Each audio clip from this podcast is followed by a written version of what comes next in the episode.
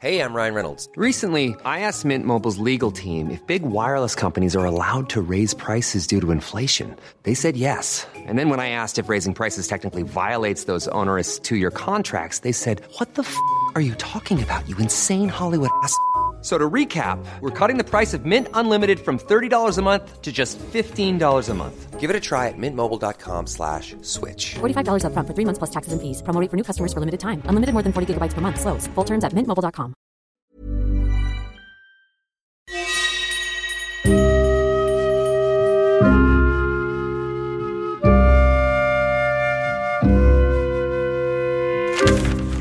Série noire à la une. Un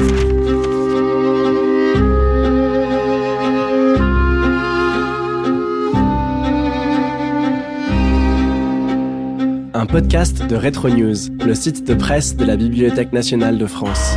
Série noire Bienvenue dans Série Noire à la Une. C'est un retour. Série Noire à la Une revient et se poursuit et continue d'arpenter l'histoire des journaux et l'histoire du crime et de croiser les deux chaque mois. Un regard sur euh, l'être humain, sur la politique, sur la société et sur les mots qui sont utilisés pour décrire ses travers, ses accidents, ses débordements. Série Noire à la Une, c'est un rendez-vous qu'on vous propose à nouveau, donc une fois par mois, un podcast disponible sur toutes les plateformes. Je suis Thomas Baumgartner. Bonjour à vous. Série noire à la une. En dernier lieu, nous avions parlé du fameux bourreau Anatole Desblers. Avant encore, nous avions parlé des déplacés de 1848 et encore avant de Landru. Aujourd'hui, nous évoquons un moment clé de la mise en place du fascisme en Italie. Nous partons en 1924. Nous parlons de l'affaire Matteotti. Rome, 20 août 1924.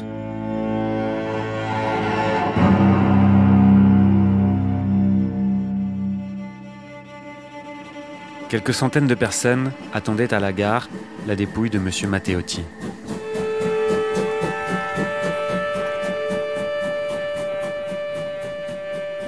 Le cortège s'est formé aussitôt derrière le cercueil, qui était porté à bras par quatre villageois et flanqué de part et d'autre par deux valets de la Chambre des députés portant des torches.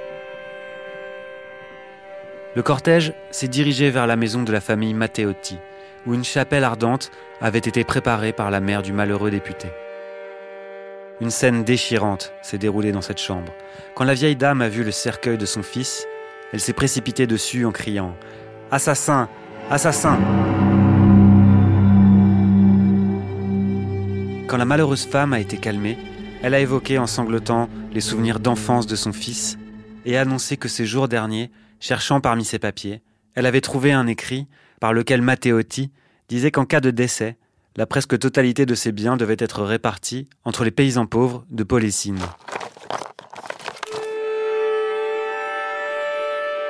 De nombreux visiteurs ont commencé ensuite à défiler devant le cercueil. On annonce l'arrivée d'une quantité de groupes ouvriers des environs.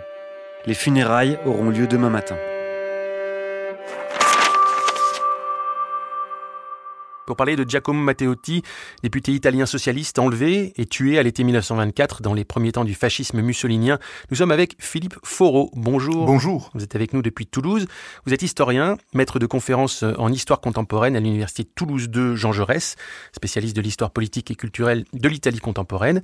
Vous avez signé notamment l'ouvrage L'Italie fasciste chez Armand Collin en 2016 ou encore un dictionnaire de l'Italie fasciste qui est paru chez Vendémiaire en 2014. Donc voilà, Giacomo Matteotti, parfois appelé dans la presse française Jacques Matteotti, euh, euh, par ses contemporains, était donc un député socialiste d'une quarantaine d'années euh, quand il est mort. Il dénonçait le régime autoritaire en train de s'installer en Italie. C'était un opposant à Mussolini, pour commencer à le, à le décrire, Philippe Faureau? Oui, absolument. C'est un membre de l'opposition au gouvernement présidé par Mussolini. Il est, né en 1885, c'est un homme du nord de l'Italie, de la Vénétie, de la région de la Polésine, justement, que vous avez évoqué dans votre citation tout à l'heure. Et euh, il appartient à une famille de grands propriétaires. Euh, et il va adhérer au Parti socialiste, mais à l'aile réformatrice du Parti socialiste, pas à ce que l'on appelle les maximalistes. Et il est élu député pour la première fois aux élections de 1919. Il est réélu en 1921 et encore aux élections d'avril 1924. Il fait partie euh, de, de ces quelques dizaines de députés euh, d'opposition que vous trouvez au palais Montecitorio, le, le siège de la Chambre des députés. Est-ce que c'est une figure montante de l'opposition au moment de sa disparition? Il est effectivement euh, relativement connu. Et puis d'abord, euh, il fait partie, je dirais, des rescapés de l'élection d'avril 1924. Parce que la loi électorale euh, votée euh, l'année précédente, la loi Acerbo, faisait que si la coalition, une coalition, atteignait 25% des voix, elle obtenait les deux tiers des sièges. Or, la coalition autour du parti fasciste avait euh, obtenu euh, à peu près une soixantaine de pourcents des suffrages, donc il y avait une immense majorité, et il n'y avait plus que quelques dizaines de députés issus des rangs du Parti socialiste, des démocrates chrétiens du Parti populaire, et donc je dirais que Matteotti faisait partie de ces rescapés, de ces figures de rescapés du scrutin du printemps 1924. Donc c'était une figure montante, oui, du, Parti socialiste. Alors on en parle dans Série Noire à la Une parce que son enlèvement, puis euh, son meurtre avéré, et cet été 1924, est-ce qu'on peut dire que c'est un point, on va le décrire, hein, on va le, décrire ce phénomène, mais c'est un moment clé, un point de bascule aussi dans le développement du fascisme en Italie? C'est à la fois un événement inattendu, parce que le meurtre d'un député, ça a surpris énormément tout de même l'opinion publique et ça a choqué, on pourra peut-être d'ailleurs en reparler, mais il est vrai qu'il y a un avant et un après affaire Matteotti. Disons que l'affaire Matteotti va permettre, après quelques semaines de flottement de la part du pouvoir fasciste, d'accélérer la mise en place de la dictature. C'est-à-dire que à la fin de l'année 24, alors que Mussolini est toujours président du Conseil, eh bien, le parti fasciste va encourager son chef à mettre en place véritablement ce qui va être les fondements de la dictature fasciste, euh, qui sera euh, en place dans les années 25-26. Donc, si vous voulez, l'événement Matteotti, l'affaire Matteotti, le meurtre de Matteotti, va être au final le prétexte, l'occasion d'accélérer la mise en place d'un régime dictatorial. Vous parliez du choc, Philippe Foreau, du choc ressenti euh, à l'enlèvement et à la mort de Giacomo Matteotti. C'est vrai aussi dans la presse française, hein, dont on va et on va voir le rôle aussi de la presse dans l'écho de cet événement. Je vais vous lire un extrait du, euh, du Populaire, 18 mai 1930. Donc là, c'est quelques années plus tard. C'est donc en France et on se souvient de Matteotti sous le titre Le J'accuse de Matteotti. C'était le 30 mai 1924, la nouvelle Chambre siégeait depuis le 24, lorsque le président annonça que la parole était à l'honorable Matteotti, les travers de droite partirent, avant même que le député socialiste eût prononcé un mot, les premières exclamations de haine. Depuis son banc, quelques feuillets de notes sur son pupitre, calme, sûr de lui, Matteotti laissa passer la première bordée d'injures. Il en avait vu d'autres, depuis quatre ans qu'il était dans la bataille, où il prenait de plus en plus figure de chef. Sans le moindre préambule, il aborda de front son sujet. On nous propose, dit Matteotti, la validation en bloc de la majorité. Nous nous opposons à cette mesure, car si nominalement la majorité gouvernementale a obtenu 4 millions de voix, en fait nous savons que ce résultat est la conséquence d'une monstrueuse violence. Par une déclaration explicite du chef du fascisme, le gouvernement ne considérait pas son sort lié au jugement électoral. Même s'il avait été en minorité, il serait demeuré au pouvoir. Pour appuyer ce gouvernement, il existe une milice armée qui n'est ni au service de l'État ni au service du pays, mais au service d'un parti. Maintenant, l'orateur dénonce la longue série de violences, l'impossibilité pour les électeurs de l'opposition de réunir librement des signatures pour la proclamation des candidatures, l'impossibilité pour les candidats de prendre contact avec le corps électoral, l'interdiction de la propagande, les violences contre la presse. C'est donc publié dans le Populaire le 18 mai 1930, six ans après ce discours, ce discours qui a eu lieu quelques jours avant son enlèvement. Il paraît que Giacomo Matteotti a dit en sortant, alors je ne sais pas si c'est après cette, ce discours, mais il a dit à ses amis, vous pouvez préparer mon oraison funèbre. Il se savait menacé. Oui, effectivement, il prend la, la parole donc le, le, 30 mai, et comme euh, l'a résumé le Populaire, c'est un réquisitoire. C'est un réquisitoire mmh. concernant des cas de fraude et puis plus généralement euh, l'ambiance qui avait présidé à ces élections, parce que les élections d'avril 1924 se situent quand même dans un climat de violence. Euh, les militants des partis d'opposition ont la vie extrêmement difficile. Les meetings des partis d'opposition euh, sont euh, interrompus, les possibilités d'afficher sont extrêmement limitées. Donc effectivement, les, conditions d'un scrutin que l'on peut attendre d'une démocratie n'existent pas. Et donc, il dénonce tout ceci Et effectivement, il prononce cette phrase euh, parce qu'il faut imaginer ce que pouvait être l'ambiance terrible dans le palais Montecitorio. Effectivement, il lui faut un courage physique, d'autant plus que il reprend la parole le 4 juin. Il refait une intervention à la Chambre le 4 juin sur le même ton, c'est-à-dire qu'il continue à dénoncer, et la presse se fait écho d'ailleurs de sa volonté de réutiliser la Chambre comme tribune afin de dénoncer des affaires de corruption pour certains députés fascistes élus. Donc, euh, si vous voulez, ça va crescendo. Son réquisitoire est argumenté et, devient véritablement insupportable pour la large majorité fasciste. Très tôt, après son enlèvement, le 10 juin, la presse euh, fait ses titres sur cet enlèvement, la presse française en particulier. Un, député italien a disparu, disparition d'un député socialiste, ça c'est les grands titres. Le journal Le Gaulois, par exemple, qui détaille le 13 juin les derniers instants connus euh, de Giacomo Matteotti. Donc, euh, dans le Gaulois est écrit le 13 juin 1924, Madame Matteotti a déclaré au Giornale d'Italia que son mari était sorti mardi à 18h en emportant une volumineuse documentation pour le discours qu'il devait prononcer à la Chambre sur la politique financière. Selon des témoignages recueillis par la Tribuna, Monsieur Matteotti a été enlevé non loin de son domicile par cinq individus qui l'ont emmené en automobile vers la campagne. Donc on a déjà des détails de cet enlèvement. L'écho de Paris fait des hypothèses. S'agit-il d'une fugue ou d'un attentat fasciste? Et puis euh, le journal reprend l'information du journal italien Il Popolo selon lequel les témoins ont rapporté avoir vu une automobile grise filée à toute allure près du Tibre d'où partaient des cris au secours. Donc il y a quand même des choses assez précises sur les conditions de, l'enlèvement dans, les journaux. Le 15 juin, le journal Le Matin reprend en une les accusations qui se propagent en Italie au même moment, donc on est seulement quelques jours après l'enlèvement.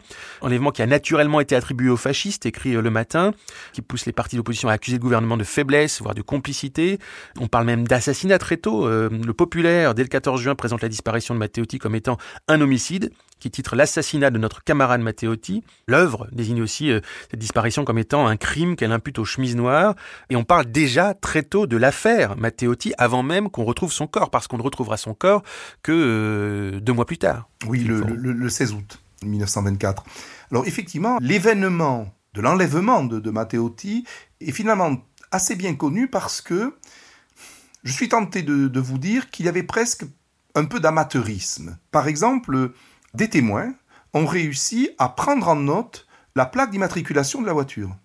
Donc, finalement, la, police, les enquêteurs ont, réussi à, remonter euh, assez vite euh, au garage où avait eu lieu la location de la voiture, et ce qui fait qu'on a su, euh, après quelques jours d'enquête, que c'était un certain Filippo Filippelli, qui était proche du parti fasciste et qui avait loué la voiture. Et puis il y avait des témoins qui ont raconté euh, précisément l'enlèvement, ils l'ont vu.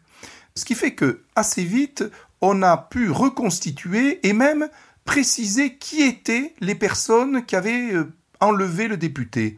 Et le, chef de ce groupe est un des responsables fascistes euh, relativement connus, un, qui s'appelle Amerigo Dumini. Voyez pourquoi je parle d'amateurisme, entre guillemets. C'est qu'ils n'ont pas pris toutes les précautions qu'il aurait fallu. Mais par contre, ce qui est vrai, c'est que personne ne doute que Matteotti est mort. C'est-à-dire que la presse, aussi bien internationale que la presse italienne, dont certains journaux n'ont pas été encore mis sous le boisseau, estime qu'on va retrouver un de ces jours peut-être Matteotti mort.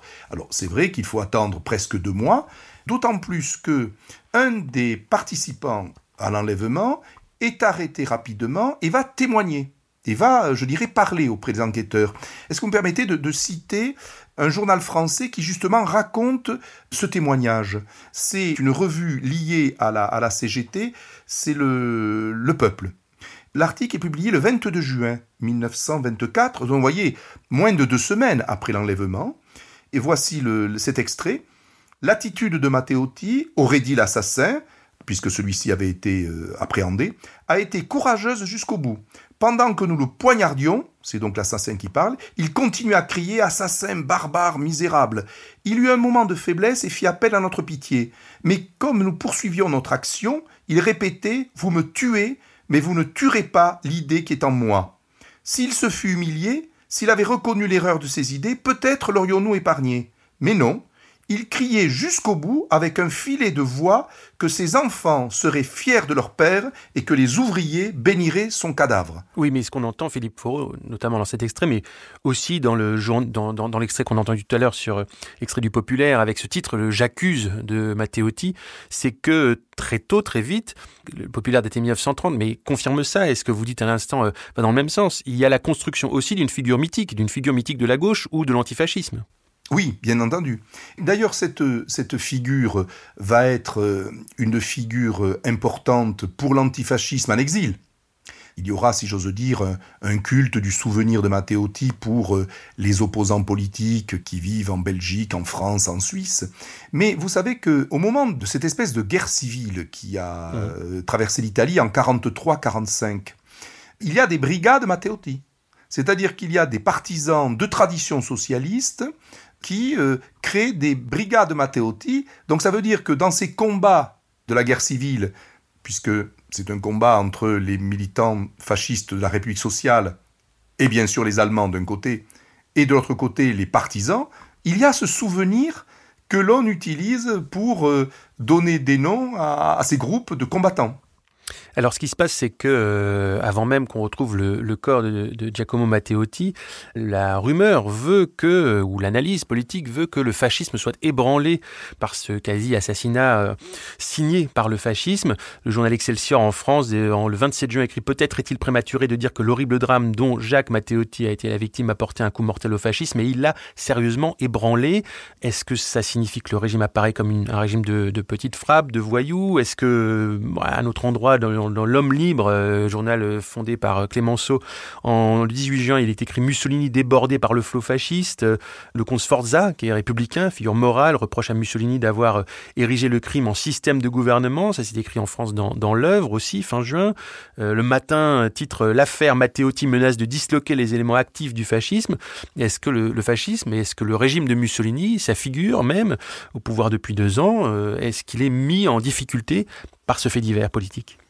Alors il est indéniable qu'il y a eu quelques semaines de flottement à l'été et euh, l'automne 1924. Parce que Mussolini semble surpris de l'événement. Alors, il n'était pas au courant? Est-ce qu'il était au courant? Est-ce qu'on sait était au courant? C'est une question évidemment importante. Disons qu'il n'a sans doute pas donné directement un ordre d'exécution. Mais quand on voit par exemple sa réaction au discours du 4 juin, qui est le deuxième discours de, Matteotti, mhm. euh, il, est, euh, il est furieux et il dit qu'il faudrait quand même faire taire cet homme. Alors, mhm. faire taire cet homme, euh, ça ouvre des perspectives. Qu'est-ce que ça veut dire exactement? Bon. Mais l'ordre direct, il ne l'a sans doute pas donné. Il a, de toute manière, depuis son accession à la présidence du Conseil, une attitude ambiguë vis-à-vis de la violence fasciste. C'est-à-dire qu'il ne la condamne pas.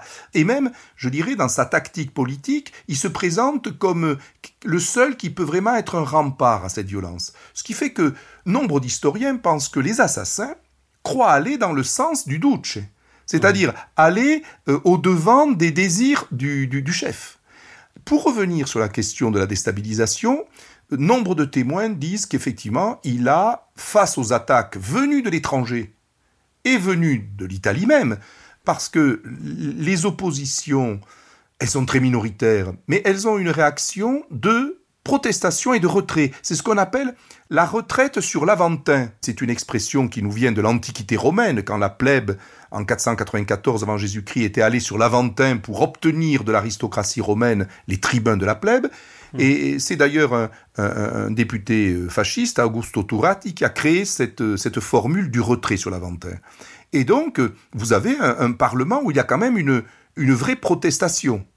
Et même au sein du parti fasciste, certains commencent à douter. Parce que c'est un meurtre qui marque tellement les esprits et qui a secoué l'opinion euh, italienne. Il y a une vraie émotion. Alors pourquoi Mussolini tient? Comment se fait-il que le gouvernement ne tombe pas? D'une part, parce qu'il a euh, une majorité au Parlement. C'est-à-dire que normalement, nous sommes encore dans les règles d'une monarchie constitutionnelle parlementaire. L'opposition s'en va, mais elle laisse finalement espace libre à la grande majorité qu'il y a euh, à la Chambre, et même par ailleurs au, au Sénat. Deuxième point, c'est l'attitude du roi. Le roi Victor Emmanuel III Alors, d'habitude, c'est vrai, c'est quelqu'un qui parle peu. C'est un taiseux, si vous me passez l'expression. Mais là, il, ne parle pas du tout. C'est-à-dire qu'il il ne condamne pas officiellement euh, le, le meurtre et il n'exige pas la démission de son chef de gouvernement. Et puis, troisième facteur qui est capital parce que c'est un facteur qui va expliquer l'accélération de la mise en place de la dictature, c'est que le parti fasciste reste fidèle à Mussolini. Le parti fasciste même estime que c'est le moment de briser ses oppositions. Et il y a le 30 décembre 1924 une réunion des consuls de la milice fasciste autour de Mussolini et qui lui disent Duce, cela suffit. On a assez tergiversé cette opposition qui s'est permis de nous attaquer aussi directement, il faut en finir. Et il le pousse, ces consuls de la milice, à une action de fermeté contre tout ce qui reste d'opposition. D'où le grand discours du 3 janvier 1925, où Mussolini annonce qu'il assume la violence qui a eu lieu, y compris finalement euh, celle qui a abouti au meurtre de Matteotti, et qu'il va véritablement instaurer un régime d'autorité, donc traduisons dictatorial, en Italie. Justement, ce discours du 3 janvier 1925, Philippe Foreau, il est largement relayé par la presse euh, et en France en particulier.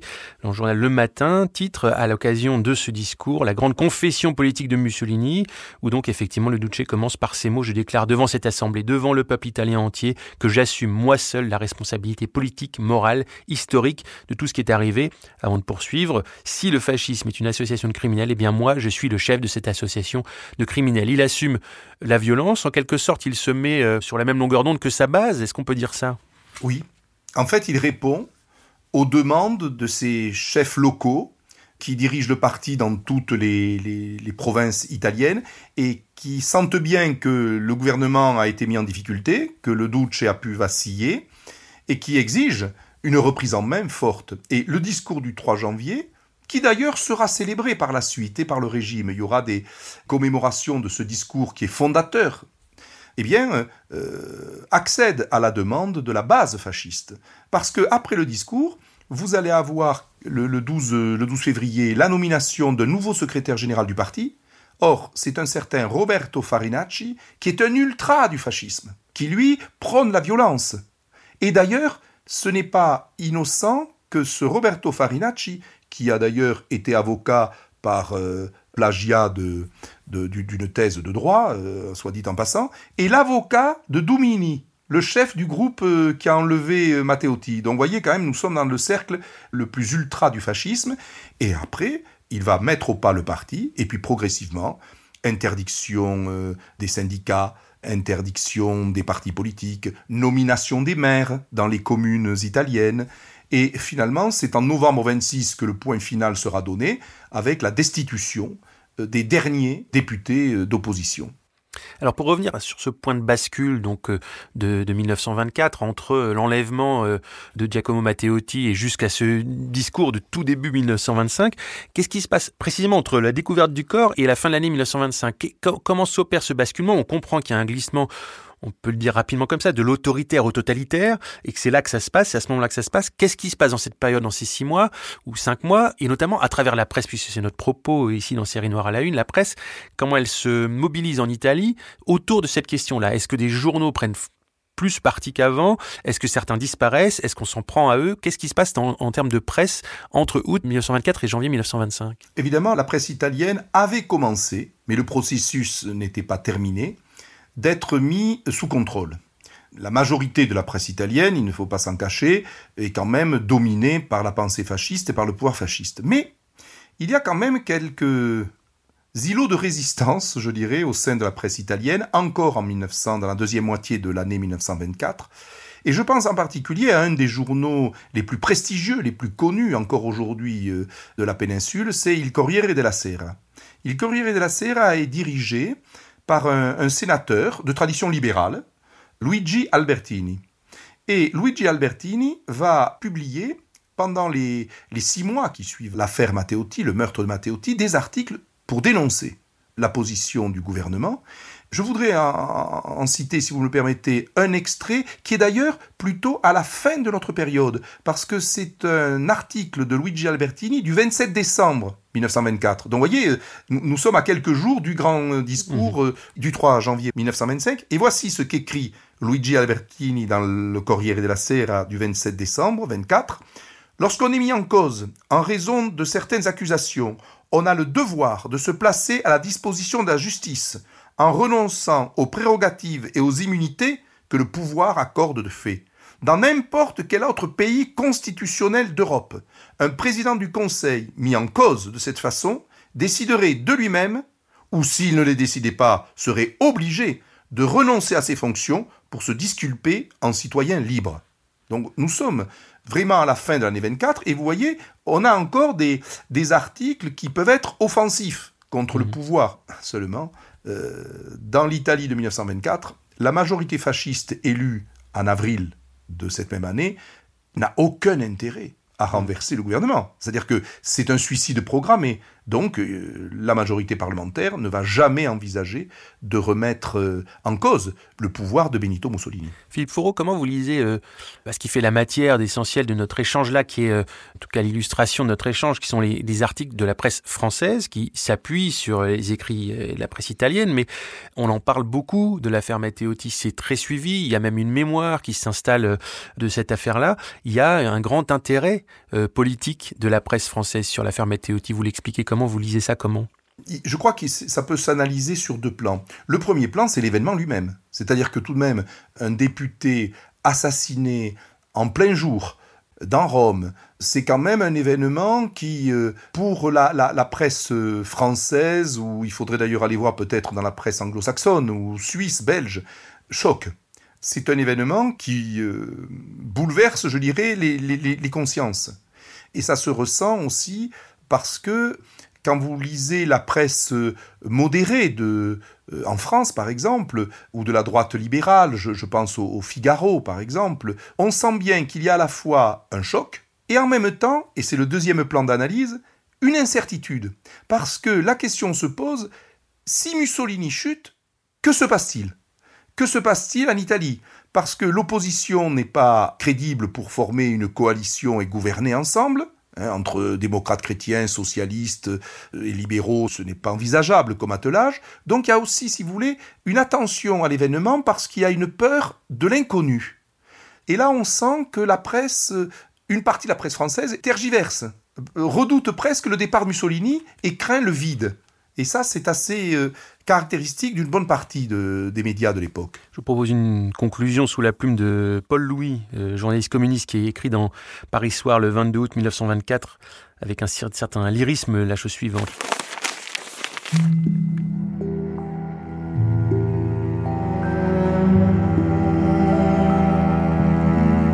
Le fascisme est aux prises avec le spectre de Matteotti. Le forfait monstrueux qui a été commis le 11 juin dernier n'avait rien de surprenant ni de fortuit. Il était, si l'on peut dire, de l'essence même du système. Il correspondait à toute une politique. Avant que Matteotti n'eût succombé, d'autres avaient été frappés. Le dictateur argentin Rosas, de sinistre mémoire, faisait poignarder à leur banc les députés qui le combattaient. La dictature italienne opère par des moyens plus modernes et le meurtre de Matteotti en automobile fut soigneusement machiné. Ici, le fait divers touche à l'histoire. Mieux, ce fait divers est de l'histoire.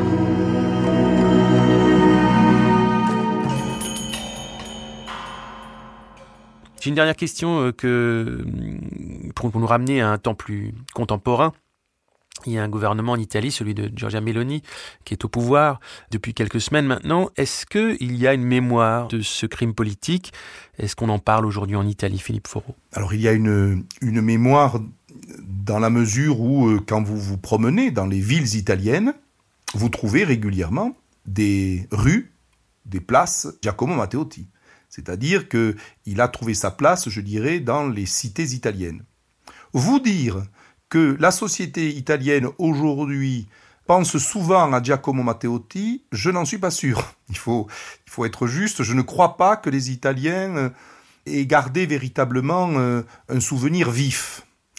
Le débat actuel porte plutôt sur la commémoration d'un autre événement qui est très différent. Euh, c'est la journée du 25 avril 1945.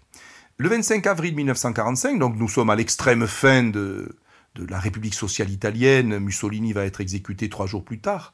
Il y a un, soulèvement général proclamé par la, la, résistance italienne dans toute la plaine du Pô, encore occupée par les Allemands. Et depuis la fin de la guerre, le 25 avril est un jour de commémoration officielle, avec le président de la République qui va à l'hôtel La Patrie à Rome, déposer une gerbe de fleurs devant la tombe du soldat inconnu, et pour commémorer le soulèvement du 25 avril. Or, en ce moment, il y a une remise en cause, voyez, de la mémoire de ce souvenir, qui est pourtant un souvenir, je dirais, euh, important dans la création de l'Italie euh, qui suit la, la, Seconde Guerre mondiale, en disant que finalement c'est c'est une commémoration qui fracture la société parce que mais finalement tous les Italiens ne se reconnaissent pas forcément dans le 25 avril, tous les, les anciens de la République sociale sont mis au banc de la nation. Enfin, il y a, y a une petite musique, si vous me permettez l'expression, qui consiste à dire supprimons le 25 avril des commémorations officielles de la République. Or ça, si vous voulez, c'est un débat important parce que si on supprime le 25 avril, on verra bien si le gouvernement, mais de toute manière le président de la République, je crois, s'y opposera. Mais euh, si le gouvernement Méloni propose cela au Parlement, l'abolition du 25 avril, là ce sera sans doute significatif. Merci à vous, merci beaucoup Philippe merci à vous. de nous avoir éclairé sur euh, l'affaire Matteotti et ce tournant, on l'a compris, euh, dans euh, la mise en place du fascisme italien il y a presque 100 ans. Je rappelle votre dictionnaire de l'Italie fasciste paru chez Vendémiaire en 2014 et aussi l'ouvrage L'Italie fasciste chez Armand Collin en 2016. Et c'est fini, déjà le douzième épisode de Série Noire à la Une, La Presse et le Crime, le podcast de Retro News, le site de presse de la Bibliothèque nationale de France. Ce podcast a été préparé par Clémence Marie, réalisé par Guillaume Giraud et produit par Wave Audio, avec l'aide de toute l'équipe de Retro News, Étienne Manchette, Julie Duruflet, Flora Etienne. Thomas Baumgartner au micro, on se retrouve dans un mois sur toutes les plateformes et sur retronews.fr pour plonger dans l'histoire de la presse avec une autre série noire à la une. Et d'ici là, écoutez, réécoutez Série Noire à la une et lisez la revue de Retro News. Série noire à la une.